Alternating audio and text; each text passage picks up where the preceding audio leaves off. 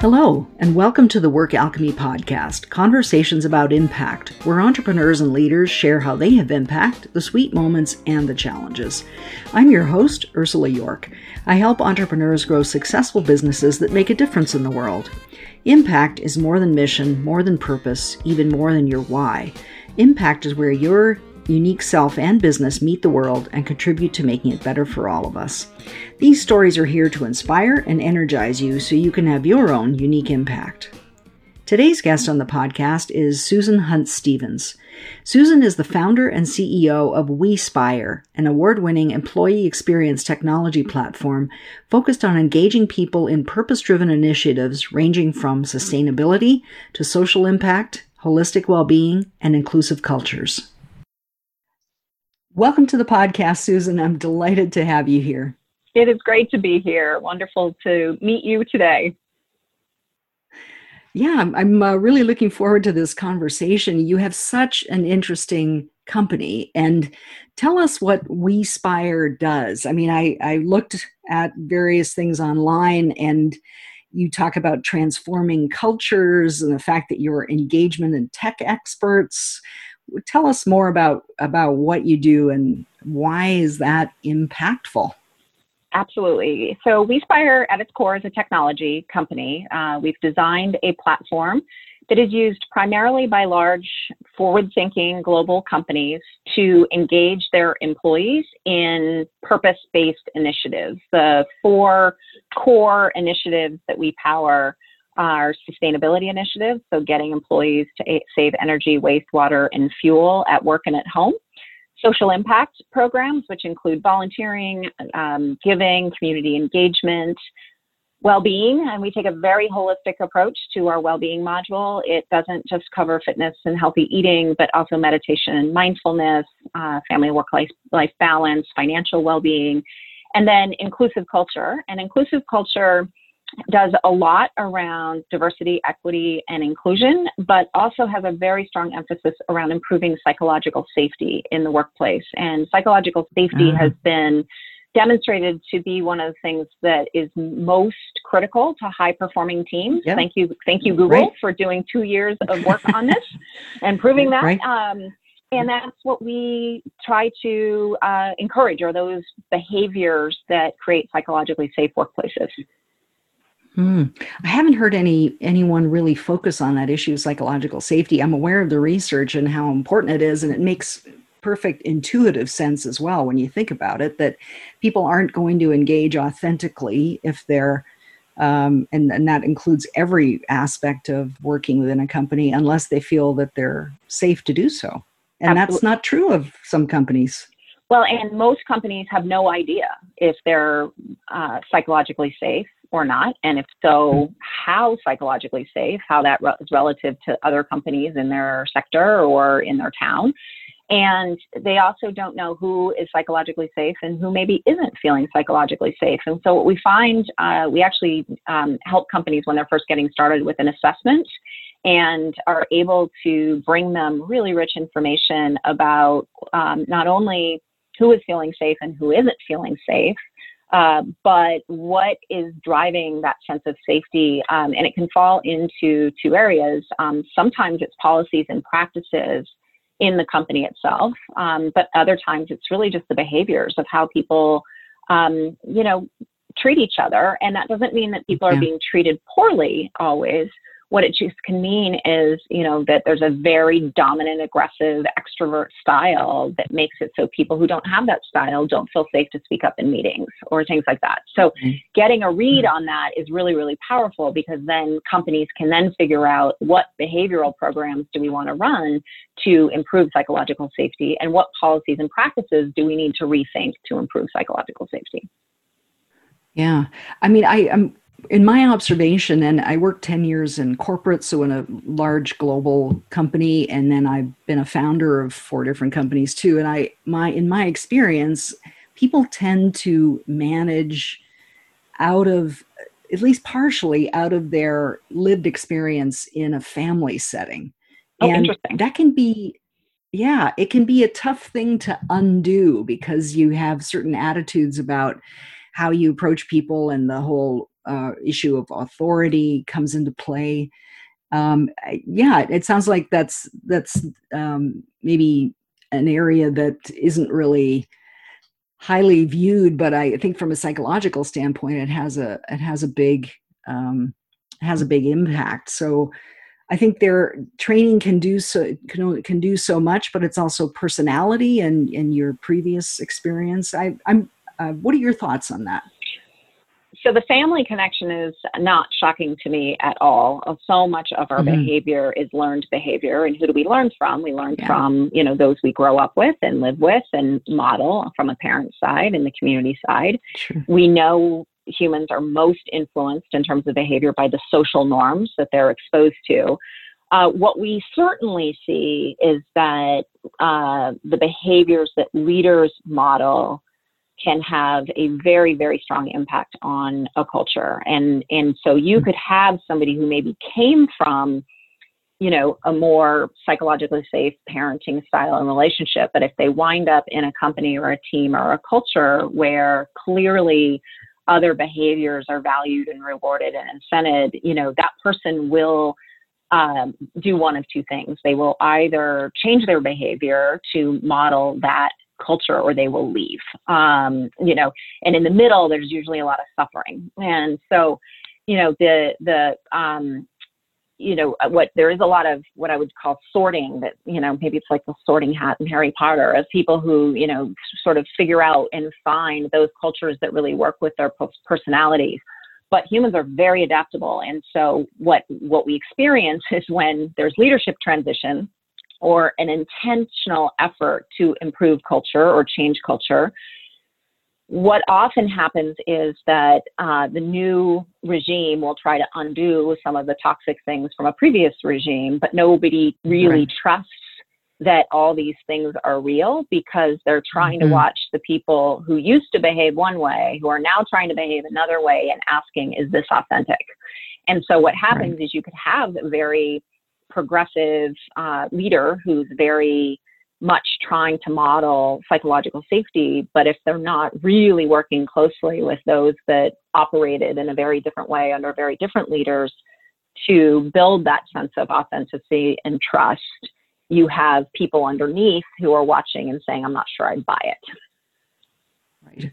Yeah, and I know I know you wrote recently in your blog about Whole Foods and an issue arising there where uh, the company, Amazon, the umbrella company that owns Whole Foods, came out with a very strong statement in favor of Black Lives Matter. And then uh, when staff members at Whole Foods wore Black Lives Matter masks in support of Black Lives Matter, uh, then they were censured and told they couldn't do that. And it, there's this whole issue of consistency. I mean, you're making this public stand, and then you're um, going in and on the on the floor in on the on the ground basically you're doing something that kind of flies in the face of that. And i think that can undermine trust and belief that things really can shift.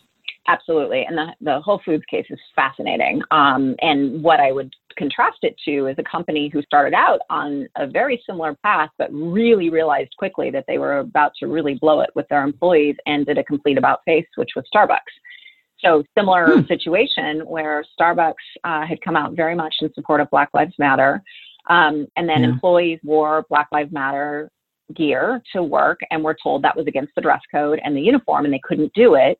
The employees hmm. complained, and instead of being fired or dismissed, um, you know, uh, or sent home, the company actually not only reversed their policy quickly, but then offered to provide any employee who wanted it a Black Lives Matter t shirt that was still conformed with their brand and their dress code, but gave every employee the opportunity to wear one. Um, so there's two companies who started out with a similar inconsistency between what they're wanting to do from a corporate support standpoint around an impact issue or topic and it didn't get you know the i's didn't get dotted and the t's didn't cross about okay well if we're going to support black lives matter as a corporation does that mean we're going to address our dress code policies and you know modify them or clarify them? They both have that problem one has taken you know at least here in in massachusetts um, i don't even believe it's been resolved uh, you know that there's still not you know, there's you cannot wear that gear. Um, and mm. the uh, but Starbucks, they're giving employees, they're paying for employees mm. to have the choice to wear that gear. They're not forcing employees to wear that, and I don't think you should ever should. Yeah. If, as a company, force people right. to display, you know, support for an organization just because you do. Um, but mm-hmm. the um, but you know, you're giving people the choice, and you're enabling and empowering a choice. Right. Yeah, and and Starbucks has some work to do itself because of the issue of uh, folks. Uh, I think two black guys came into a Starbucks and the yeah, no, Starbucks has had some very similar issues, as you said. Um, you know, and ha- they um, after that situation in Philadelphia, which was egregious, uh, they shut the whole company for a day to really try to focus mm-hmm. on these behaviors. But it does get back to this issue of how critical behavior is um, and how critical inclusive yeah. behavior is, but how, you know, did, I went through 16 years of schooling. Did I ever have a class that was focused on inclusive behavior? No. You know, yeah. I'm not sure most people did. Yeah. Um, you know, in, even in I was a you know um, chief ex- chief marketing executive for a very large publicly traded media company, and we had very good training programs around um, different topics and areas. Uh, but it wasn't until very, very towards the, you know, maybe ninth year I was there that I went to the first program that really got to behavior and, and what, you know, inclusive behavior looks like and what mm-hmm. exclusive mm-hmm. behavior looks like. Yeah. And it's quite nuanced. Mm-hmm. When you get down Absolutely. into it, it's it's not necessarily obvious, especially when you're a member of the privileged group that doesn't uh, isn't at the receiving end of some of the behaviors. Absolutely, and privileged groups can and obviously be on different receiving ends, but it's also an interesting in that in the work we did at that media company. One of the things we found that was uh, that was really a big, you know, the framework they used was in a, in the house, out of the house behavior. Um, mm-hmm. was was that we were actually pretty good with women and underrepresented minorities, where there was a massive um, exclusivity factor was between represented employees and non-represented employees. And that, you know, hmm. really caused the company to step back and say, wow, we've really got an issue that we need to tackle from an inclusivity standpoint around our culture that um, you know we shouldn't we shouldn't have people feeling like they're being treated incredibly differently because they're a member of a union. Right. Yes. Yeah. Well i i know that um, your work tends to revolve somewhat at least around behavior change and using different methodologies to influence behavior.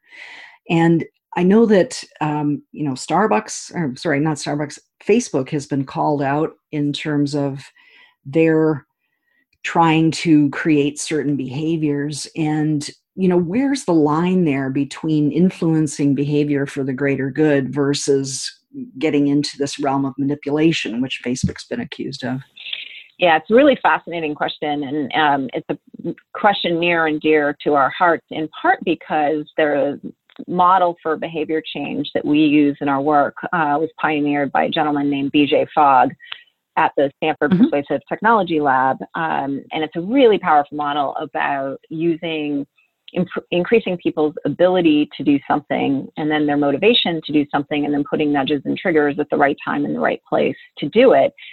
And uh, Instagram, uh, the founder of Instagram, was one of his students. Um, and so many of these, um, many of his techniques and tactics that he taught were experimented in Silicon Valley and technical technology companies.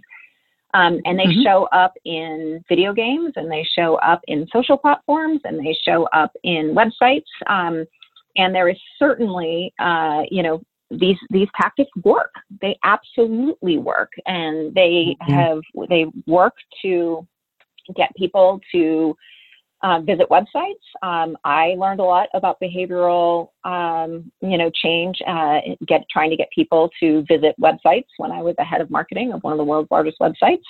Uh, you mm-hmm. know, get people to click on ads and all of this. And it was really when I founded uh, WeSpire was the idea of, you know, all of this behavioral integration and technology could be channeled for good. It could be used to help us close that gap, which is a giant gap between intent and action for all these things that we all want to do, but it's just really hard to do them. So most people want to be healthier. Most people want to be more sustainable. Most people want to be kinder and nicer and more included and to feel more connected to people. You know, um, mm-hmm. most people want to volunteer and give at least some in their community, and but we just don't do it. Um, we get stuck in these patterns and these habits, um, or more importantly, we don't have habits or patterns that get us to do these things. And so, the question when I founded the company was could all of these techniques that we're using to get people to visit websites and you know play video games longer and click on ads could they be used for the greater good? And could you use this?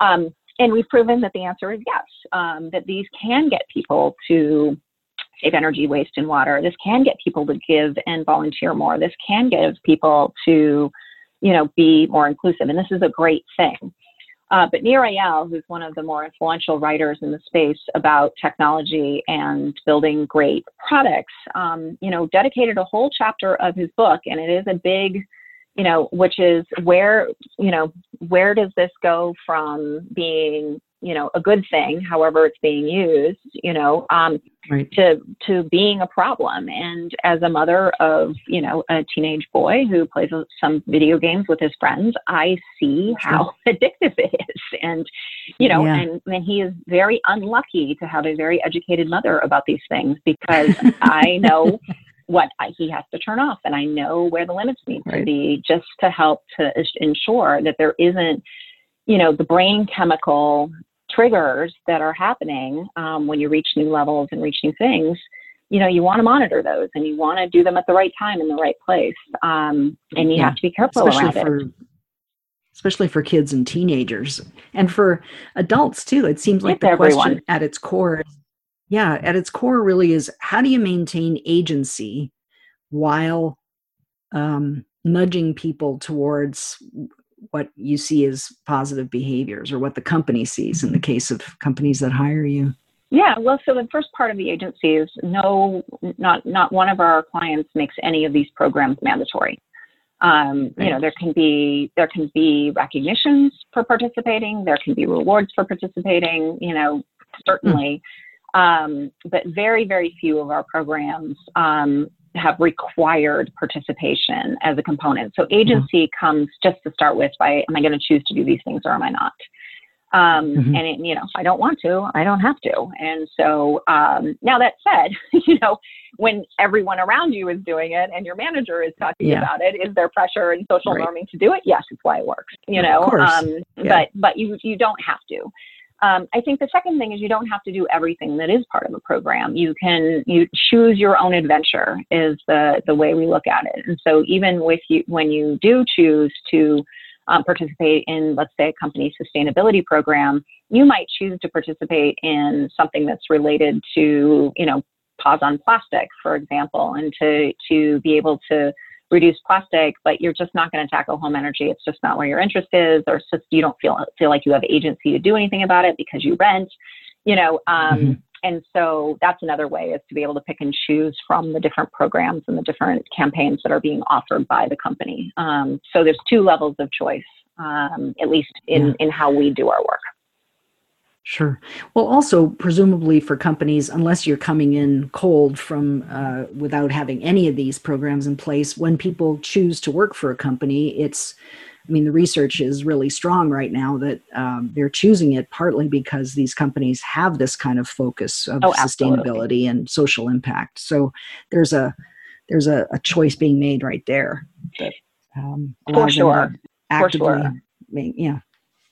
The the research is, is very strong on um, particularly, I mean, I think it's all ages, but particularly millennials and Gen Z will mm-hmm. not work for a company that they don't think right. shares their values.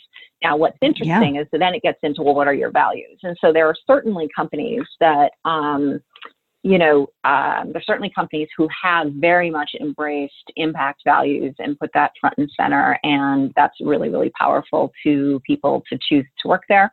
but they've also been able to prove, and we've been helping companies prove that it really has a big impact on retention and performance. And there's a mm-hmm. very strong connection between um, impact programs and retention, and likely to recommend the company. But there are other um, there are other companies who you know choose not to run these and have a very different approach to it.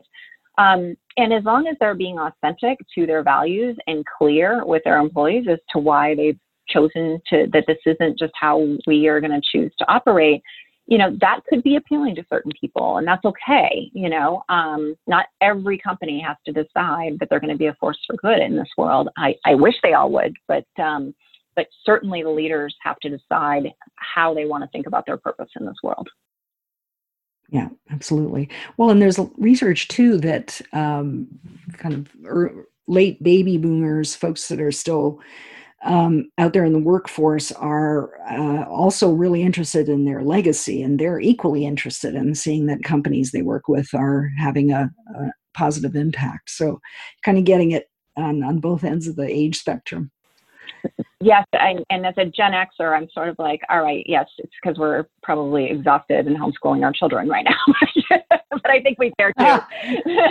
we just aren't yeah. used to um, well, you know, this wasn't taught in business school. You know, I have an MBA, I got sure. it in 1998, and this was not a conversation that was happening. And no. as a leader being taught to run businesses, you were not being taught. You know, maybe there was an elective on social responsibility at the time, but if there was, I don't even remember it. And, you know, and that wasn't because it wasn't happening in companies, it just wasn't seen as part of the formula for successful business.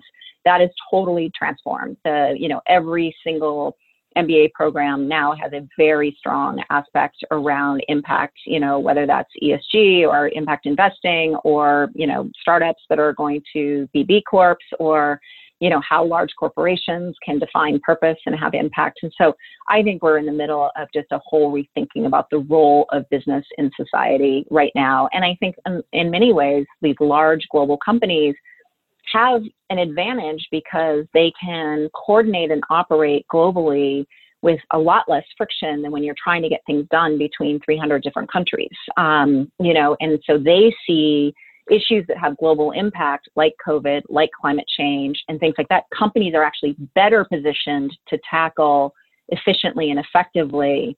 You know, they would be certainly helped by more coordinated global policies, and that would accelerate everything. Um, but it's hard to get 300 countries to coordinate effectively, as we've all seen. Yes, absolutely. And um, yeah, I think that it's, I, I too have seen that shift in my own work around impact. It's really fascinating to see how large corporations are kind of jumping on the bandwagon as far as that goes. Whether or not that's uh, uh, infused across the board is another question, but it, it really demonstrates that it's become a major consideration for companies in uh, and the ones that actually implement it and infuse impact throughout are really making a difference which is so encouraging and valuable well more importantly they're doing they're yeah. they're doing better i think that's the other thing not only are they making a yes. difference but they're actually performing yes. better and we've seen this in covid yes. that the companies who have strong esg underpinnings are performing better through COVID than those who don't. Uh, and so I think that's the other piece of this is is that we're, we're in this shift where it was perceived previously as the right thing to do, and now it's being mm-hmm. perceived as the smart thing to do if you want to run a successful business. Right.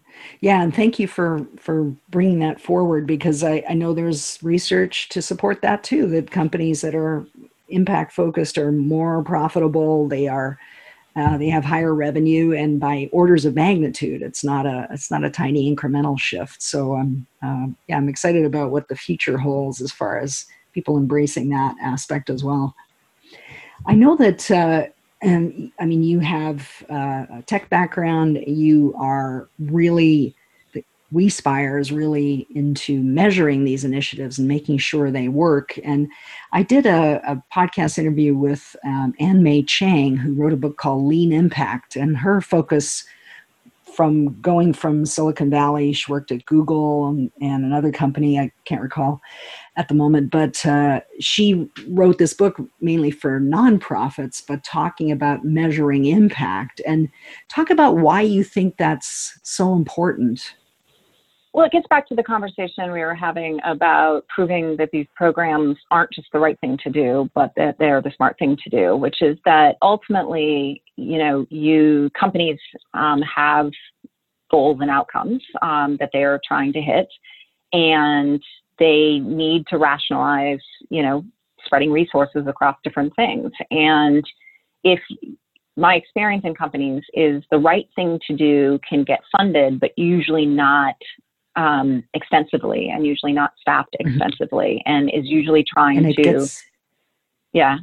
Go ahead. it gets it's, it gets dumped as soon as there's a, a, some financial pressure has been historically what's happened. Exactly. And um, what people have come to realize about these programs is that you don't the reason you do them uh, is because it unlocks these business benefits that have been previously hidden or or unattainable. And as every company is trying to, you know, really push the frontier, there's not as much opportunity in lean manufacturing or efficiency as there used to be, or better optimization of hotel rooms or airline seats. You know, those things have been studied and sort of optimized to death. The grass the, right. the greatest opportunity is how do we get more of our people because you know one of the the just horrifying statistics is is you know around engagement and disengagement and how a majority of workers are not engaged um, yeah. and so if you can solve that if you can solve this last frontier of opportunity by having a highly engaged workforce you know you're going to go leapfrogs over a competitor or you know and win in a new market relative to people who don't because you're you're going to be more innovative you're going to be more efficient you're going to be more collaborative you're going to have lower turnover you're going to be smarter about things. I mean you're just going to do better.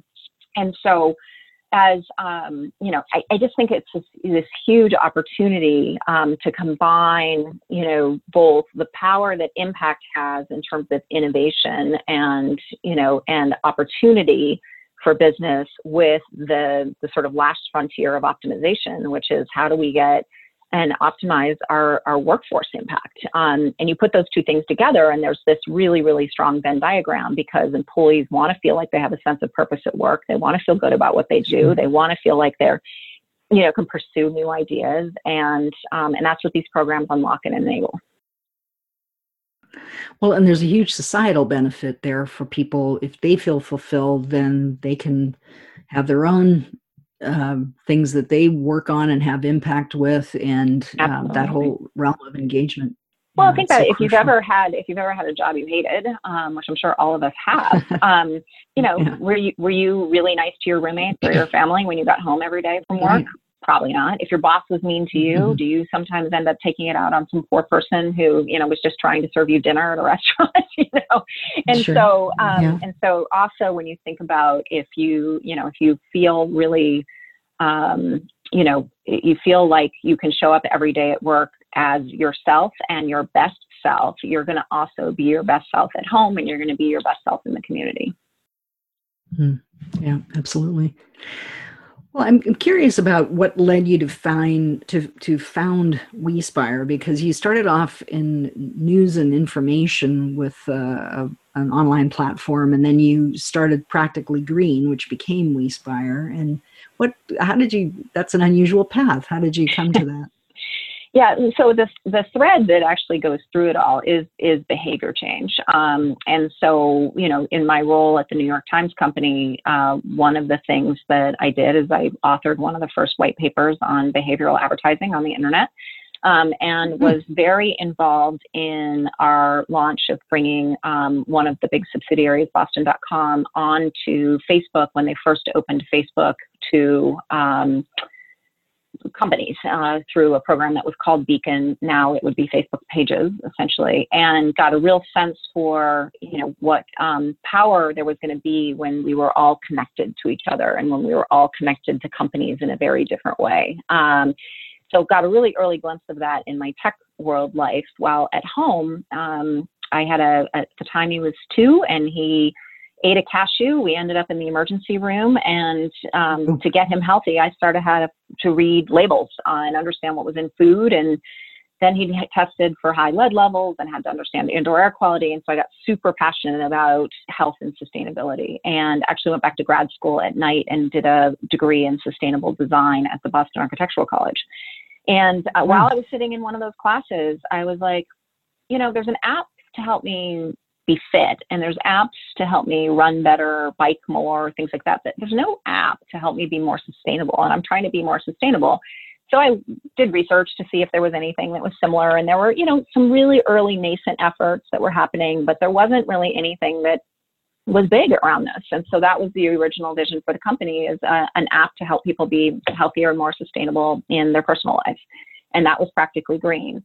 What I didn't expect was that two years later, companies would come calling and say, asking if we had an enterprise version. And then when we started talking to them and building enterprise versions of Practically Green, that their definition of sustainability was just broader. You know, it didn't just include environment, um, the green part. It also included social impact and other other programs. Um, you know, one of our first clients was Unilever, and well-being was a big component of their sustainability, uh, their sustainable living plan strategy. So we had to be much broader, and that's when we rebranded the company as WeSpire and decided to really focus on um, working with companies to activate their employees in these programs. And then when the UN SDGs came out at the end of 2016, that brought together really the framework of saying, you know, what's fitting under the SDGs spans from you know gender equity to climate change to innovation to um, you know health and well-being. And that really seems like the the span of programs that we should be able to support in an integrated way. And so that you know is how how the evolution happened from consumer practically green to enterprise WeSpire yeah, it's often how companies uh, unfold in the sense that you start off with an idea and then uh, someone you or someone else sees an opportunity for a broader application and then it, it wends its way in that direction. It's kind of uh, it's one of the exciting things about being an entrepreneur is that things evolve that way. It is. It also can be one of the terrifying things about being an entrepreneur because of course you know as as we're running consumer sustainability programs then trying to do enterprise programs and you have eight people you're like all right you can't do both these yeah. things at once. Which do you pick and I think we right. picked well. Uh, but you know, certainly it's um, certainly never lost my passion for engaging people in being more sustainable in their um, in their personal lives. And I'm really excited about some work that we've been doing in partnership with Sustainable Brands and their Brands for Good initiative. Um, to help brands enable um, consumers to embrace the nine, you know, what they call behaviors that matter. Um, and it's been really exciting to see maybe you know 10 years later um, the consumer side of this comes back um, which would be fun to see. Yeah. Well and it's scary when you have to make a choice like that because you don't know whether the new direction is going to work out as well as the one that you're uh, no, deciding you to move away from no you don't and yeah. not everybody wants to go with you and i think that's yeah. things just about people and leadership is that um, there are times when you are making that change where you have to you know say goodbye um, you know to some people who are more vested or who cared more or who felt you know more aligned with what you were doing originally and, you know, sometimes those departures are very easy and you both recognize it. And sometimes the door gets slammed on their way out. you know, mm-hmm. yeah. this is not what I signed up to do. Um, you know, and right. so the people side of that is hard too. And how you take an organization and a culture through those kinds of transitions. I've certainly um, been to the school of hard knocks on that front. Hmm. Well, let's talk a bit more about that in the sense of, uh, I mean, that kind of decision and uh, husbanding that process of moving into a new realm and some people being happy about it and others not that's a, that's really in the realm of leadership. And I, I always ask about uh, when we get into this topic of leadership what what is impactful leadership? What does that mean to you when you hear that phrase? So you know, I write a lot about the intersection of business and purpose and leadership um, through Saturday Spark, which is a weekly newsletter that comes out. Um, that really, I, I, I sit in some of the most fascinating topics around this. And, you know, I really think about the idea that it's about whether or not you are having an impact with your business beyond profit. Um, that there is a, um, and that that impact is making the world a better place in some way, shape, or form, in addition mm-hmm. to, not instead of, in addition to driving profit outcomes, and that it is having a positive impact on people, it's having a positive impact on this planet, and it is having a positive impact on the communities um, that you most influence, wherever those, those are. And so impactful leadership is, is really saying, how do I, as a leader, ensure that as we think about what it is that we do as a company, that we aren't just thinking about the process and the operations and the packaging and the pricing and the, you know, all the things you're talking about. You're really thinking mm-hmm. about in doing all these things, what are we doing that's helping people and the planet and what are we doing that's hurting people and the planet? And how do we mitigate the things we're doing that are harmful? And how do we enhance the things that we are doing that are are beneficial? And how do we think about that in a in a holistic um, strategic and, and often innovative way? Um, so i'll use a, an example um, we have a client who, when they did that exercise of what are we doing that helps and what are we doing that hurts, um, found that you know one of the things that they do, um, you know, is, is throw out an extraordinary amount of tires. Um, and so in the in the uh, in the process of setting a very big, hairy, audacious goal about net zero, they had to figure out what to do with these thousands and thousands and thousands of tires that they changed every single month. And there just wasn't a recycling infrastructure to take these tires. Um, and so, mm-hmm. you know, you could decide therefore as an impact oriented leader well okay we're just not we're not going to hit that net zero goal um, or you know we're going to have to make an exception we just can't do it or you do what this company did is you start a business to actually recycle tires and you're now one of the largest tire recycling uh, companies in in the country and oh by the way it's an incredibly profitable business um, that's mm. impactful leadership is when you you see that constraint and you don't say oh i can't because of that Mm-hmm. you think differently. And there's such great examples, um, you know, from the Closed Loop Fund, which is um, all these brands coming together to solve the fact that the municipal recycling infrastructure in the U.S. is really challenged, and the money, the communities don't have the money to create the facilities. So they've come together to collaborate and set up funding for communities to be able to establish recycling so that their own products can be recycled. Now, that doesn't mean that they shouldn't continue to think about ways they reduce things that need to be recycled, you know, and innovate on packaging and all of that. But certainly, as a company, they could tackle this issue of, um, you know, of of their their packaging being recyclable, but they couldn't do it alone, you know. And so, having this collaboration and co-creation as an industry to solve it, you know, was really the only way to tackle it, and that's impactful leadership. It's at the system level, yeah. I guess, is is where you eventually mm-hmm. land when you're really really innovative about it. Yeah.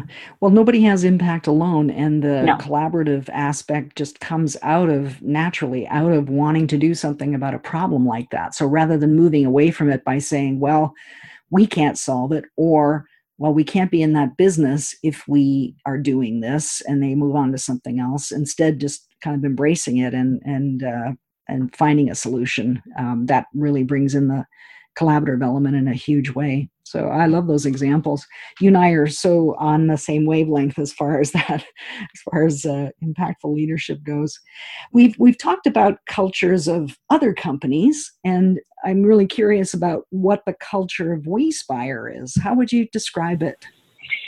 I think you know there's there's some words that really pop when we talk to our employees about what they love about WeSpire, and some of those words are helpful. Um, we have a very strong helpful culture and and helping each other and helping our clients and and just helpful is a key word. Another word that you you see and hear people mention constantly is flexible.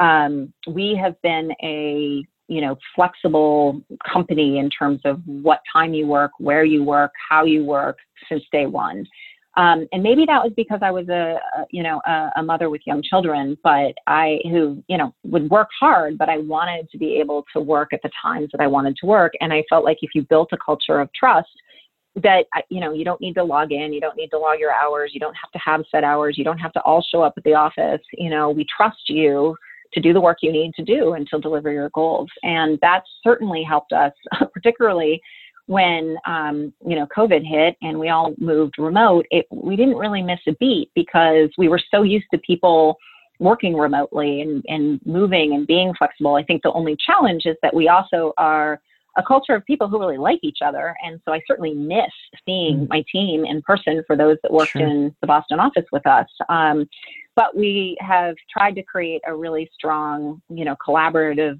um, and connected and transparent um, culture by having, you know, an all hands every Monday, um, social connections and meetings that, you know, you show up to if you want to, but you don't have to.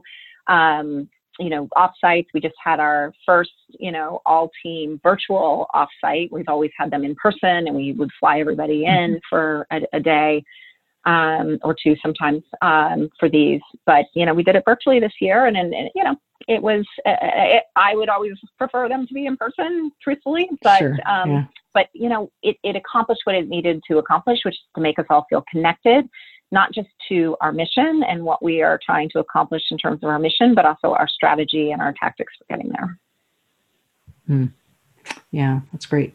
Well, and and many companies have obviously had to make some major shifts and pivots. And are there other ways in which your business has pivoted, or has it pretty much rolled into the virtual realm with uh, a minimum of disruption in terms of your focus? Yeah, so how we do our work has been pretty seamless, um, you know, mm-hmm. uh, but what we do certainly um, had some big opportunities to be helpful, back to one of our core values, um, which, mm-hmm. and so that was the um, ability to create programs quickly that would help companies get employees to do the behaviors they needed them to do in COVID, which was everything from social distancing and healthy habits you know, uh, to engaging kids at home, uh, managing stress and anxiety, you know, everything that was kind of smacking people in the face in COVID, there was just a lot of behavior change that had to happen. And so we created um, about nine different campaigns um, and put them into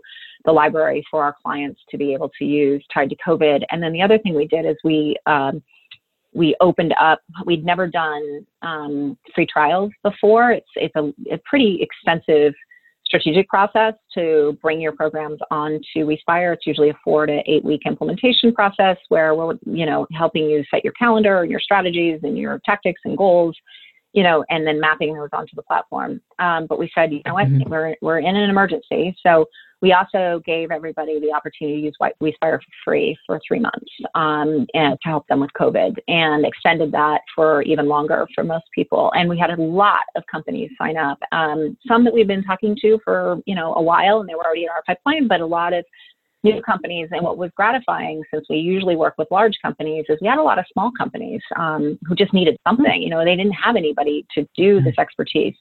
And then um, we we were able to do something similar for racial equity and justice and created a whole suite of campaigns around um, increasing allyship, reducing um, reducing implicit building awareness and reducing implicit bias.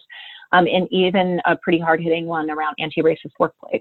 Um, and and again, made that uh, content available at no additional cost to both clients and non-clients, figuring it was our contribution to you know this moment in time that we've all found ourselves at. And you know um, yeah it was expensive for us to support all of it but it was really you know gratifying to know that while i can't make a $10 million donation to one of these organizations. I can donate our expertise for how to you know get people to do the things that you need to do to keep them safe and keep them feeling um, you know safe at work.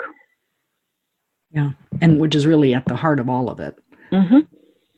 Yeah, Absolutely. so important.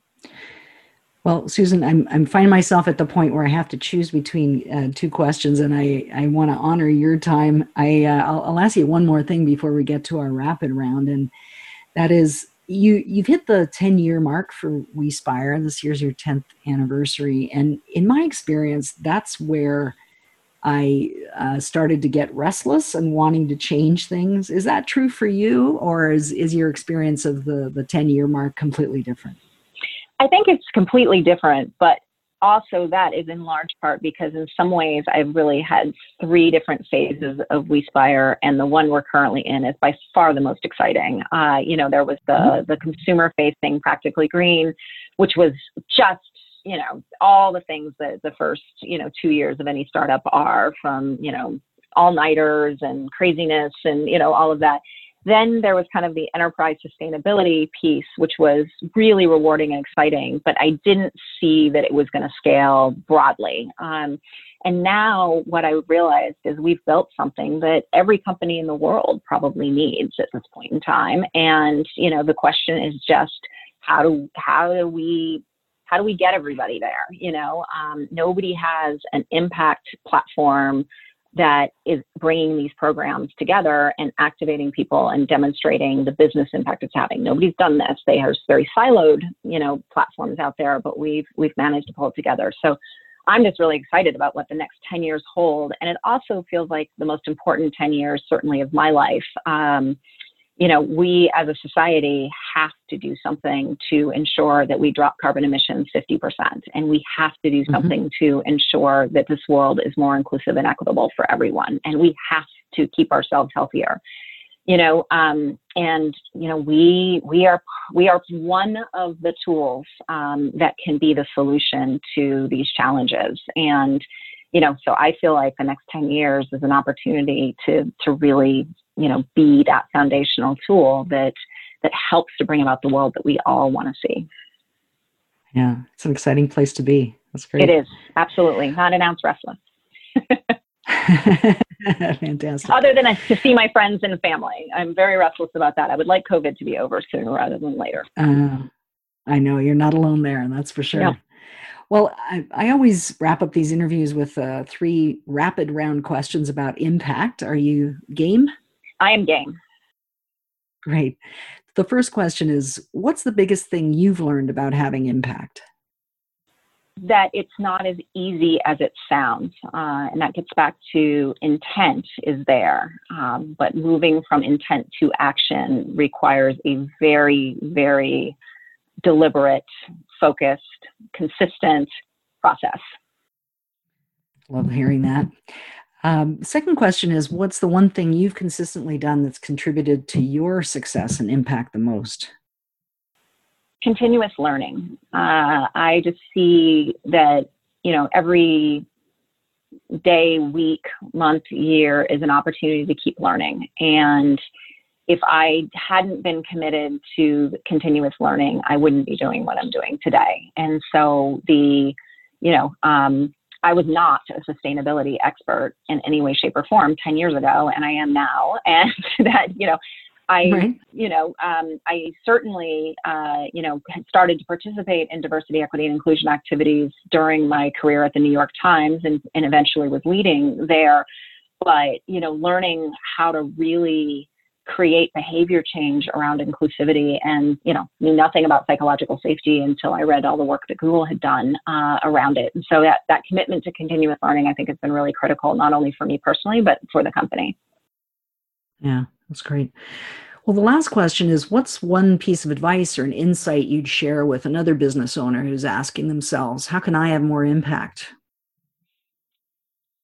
To really step back and to find your why you know um, and and usually there's a story as to why you started your business um, that may yeah. have gotten lost in the years since and go back and really ask what problem was i trying to solve that ultimately was going to make the world better um, and there mm-hmm. is something usually in every person's founding story um, and if you if you can't find it uh, talk to those who love you and and ask what do you think um, my legacy could be? Um, what do you see that matters to me?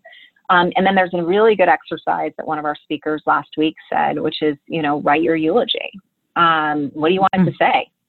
You know um, and that's a there's some you know good good exercises online on how to do that if you're still struggling to figure out your why um, you know, go through a, a, very deliberate process to figure it out. And I think when you mm-hmm. find your why, you will find a way to connect your business to that why is is very easy and very straightforward. Yeah. Hmm, that's a great idea. Well, Susan, thank you so much for being here today. It's been such a wonderful, wide ranging conversation, and you're such a great advocate for bringing um, sustainability and, and social impact uh, to business and, and helping them do good in the world. So I really appreciate your um, insights and the conversation we've had today. Oh, it was great to be here. Thank you so much. I enjoyed it immensely as well, and have a wonderful day. Great. Thank you. Me too. Before we go, I'm just going to ask how, if people want to get in touch with you, what's the best way for them to reach you? Susan at wespire.com. Email me personally. Wonderful. Well, thank you for that. And thank you for the work you're doing in the world. Oh, thank you. It's been, it's been an adventure, certainly. Thank you for joining me. If you want to discover more about your impact, you can schedule a business impact assessment with me. That's 75 minutes of focus on your and your company's impact and how you can increase it. Just email me at ursula at workalchemy.com to schedule your business impact assessment. It's my gift to you. Join us for more episodes. Subscribe to the Work Alchemy podcast on your favorite podcast app or on Apple Podcasts or Google Podcasts, so you'll know as soon as new episodes are available. You can even help spread the word. Rate and review it on Apple Podcasts if you like what you've heard. Thanks for listening. Until next time, for ongoing support so you can have your own impact, join our community of leaders like you by liking the Work Alchemy Facebook page.